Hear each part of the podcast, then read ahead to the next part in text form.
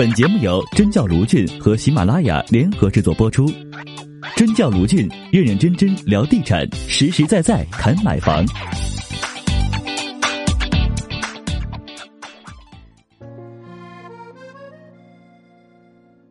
最近上海的落户政策增加了一条，北大清华的本科生可以落户上海了。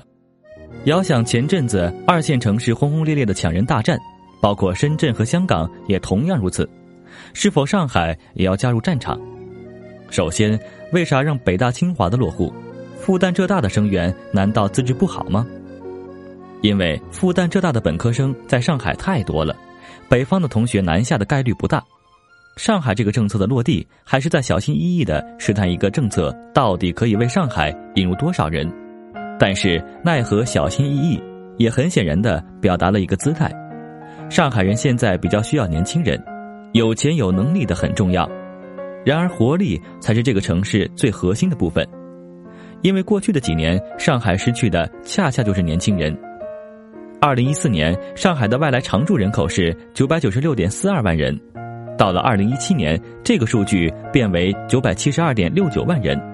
所以这三年有超过二十四万人离开了上海。到底是谁在离开上海？不得不承认，年轻人对上海的依赖感已经很低了。我身边有一大堆这样的朋友，都不再把一线城市当成唯一根据地。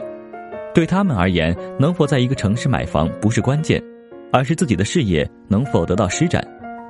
在杭州、在重庆、在武汉，有大量的产业扶持计划，优秀的人总是可以得到特别的重视。关键是，对于创业来说，运营成本直线下滑。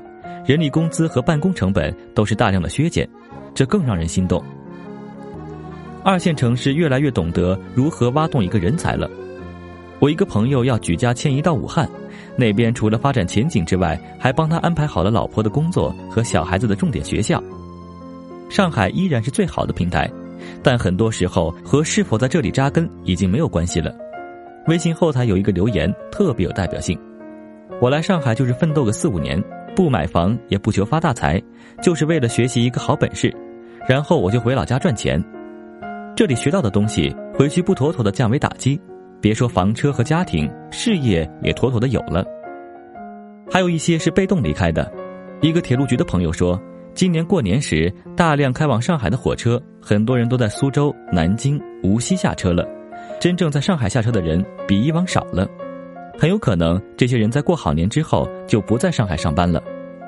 确实，上海如今正在进行这样的人口转移。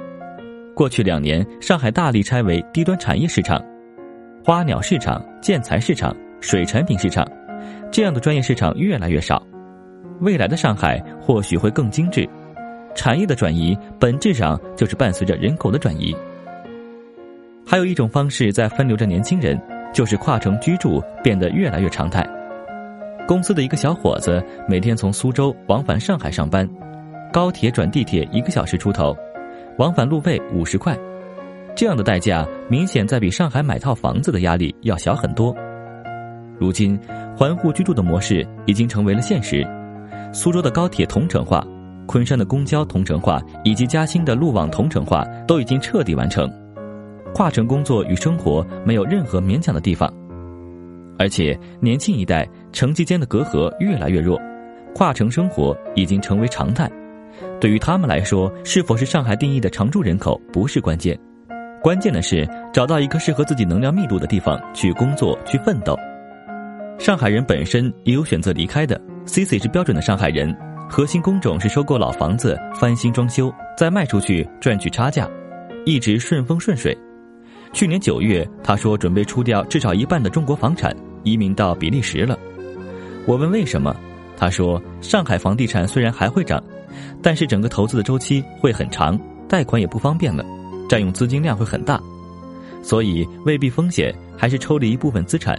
选比利时是因为这里教育资源特别好，比起来上海国际学校真是又贵又不好。真正在市场上用脚投票的人，对钱的态度是最敏感的。每一次选择都在测算着投入产出比。最近人民币的贬值也加速了一部分上海人去看海外地产，用贬值的货币购买相对保值的物业。上海人应该是城市人口中最愿意移民的一个地方了。更有一些人换了个身份，依然在上海工作和生活。对于他们来说，生活没有什么本质改变。国外的身份在上海依然可以买房。上海构建了非常完善的城市结构，金字塔顶端的三个元素——土地、资本和人都保持绝对的充沛。但是，这个金字塔需要的或许不是当下，而是永久，是底层源源不断的澎湃动力去推动这个城市的发展。而这一些都需要一个个有活力的个体用脚一步步走出来。上海吸纳优秀毕业生，在某种程度上也折射出上海的焦虑。毕竟，对于一个城市来说，人口下滑总归不是什么好事情。